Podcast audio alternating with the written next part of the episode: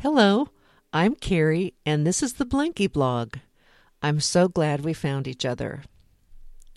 I don't remember having a lot of nicknames growing up. Being the eldest of 6 children, I always liked Sis or Sissy. Wait, if you're the firstborn, did you ever hear this from your siblings? You're not the mom of me. I can still hear that in my head. My dad sometimes called me Miss America. I gotta say, when I was about 11 years old, I would look in the mirror and go, I just don't see it. I appreciate it, but I don't see it. How many 11-year-old girls really truly believe they're beautiful? Come to think of it, how many women, period, believe that? Weirdly, I'm comfortable with my appearance nowadays, but that's another story. Were you ever offended by a nickname? I'm not referring to bullying here, although that's a subject I'd like to explore next episode. I was deeply offended by Daddy Longlegs. Sounds innocent enough. I actually wouldn't mind that nickname now. But try being the tallest person in the entire 6th grade. There's the context. I was coveting all the petite, undeveloped figures. It took me years to own being tall. I was also offended by smarty. It wasn't the word itself. It was the way this one particular girl delivered it that carried the icky emotional charge. Smarty, as in, you think you're so smart, which was true, and which was another thing I thought I needed to apologize for. What's wrong with this picture? If you're listening and you possess intelligence, I recommend you embrace it. You don't need to flaunt it, which was likely my mistake in middle school. But apply your intelligence for the betterment of humanity and for the betterment of yourself.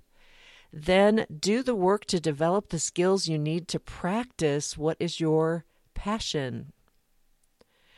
There was a time when I didn't feel good about myself.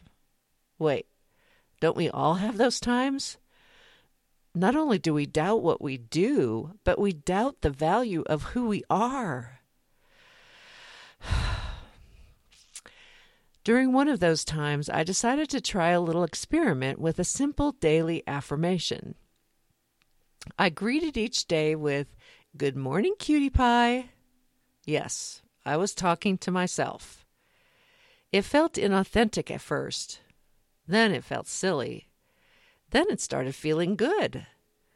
Eventually, I owned that little cutie pie affirmation. You are welcome to call me cutie pie anytime you want. I've been asked how I got the nickname of Blankie. It started with one friend, and it's caught on. Obviously, it was the inspiration for this podcast. In 2007, my very dear friend Dawn lost her precious sister Wendy in a freak accident. Wendy had also become my darling friend, so I was feeling my own sorrow. But I could not even imagine Dawn's grief. Wendy was not only her friend, her sister, but her only sibling. Beyond paying my respects at the funeral, I struggle with how to provide some small comfort. I went shopping, not for retail therapy, but on a mission to find the perfect Blankie. I snuggled many blankets in several stores before I found the one.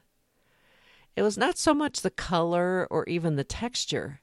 It just felt right, like a positive energy magnet.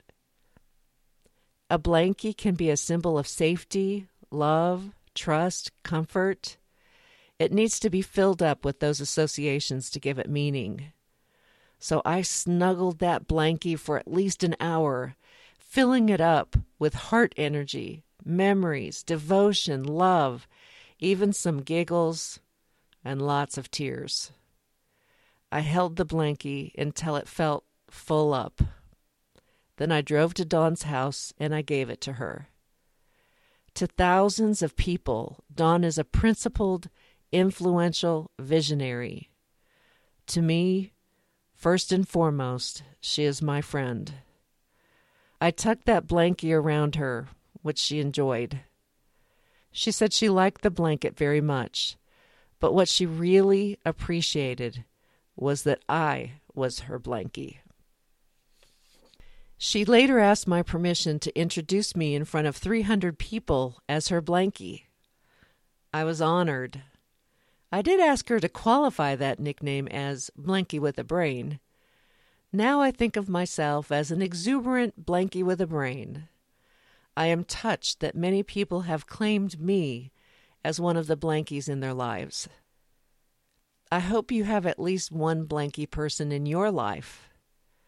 I would be delighted to serve in that role in some small way. I fully realize that you might not appreciate having this nickname for yourself. Like, at all. Well, good. Be yourself. One of my buddies liked to be called Mr. Ideation. He would have gagged at being called a blankie, although he often was that for me.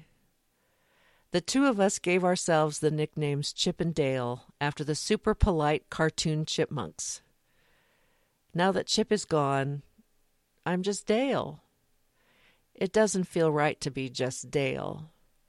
Know what I mean, Jelly Bean? How do you show up in the world? Are you easy to figure out? Are you pretty consistent? Naturally, I don't always show up calm and soothing. It's not even always appropriate. But it's where I feel most myself, most at home.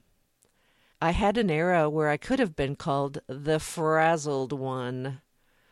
No one blamed me, but it did not feel good.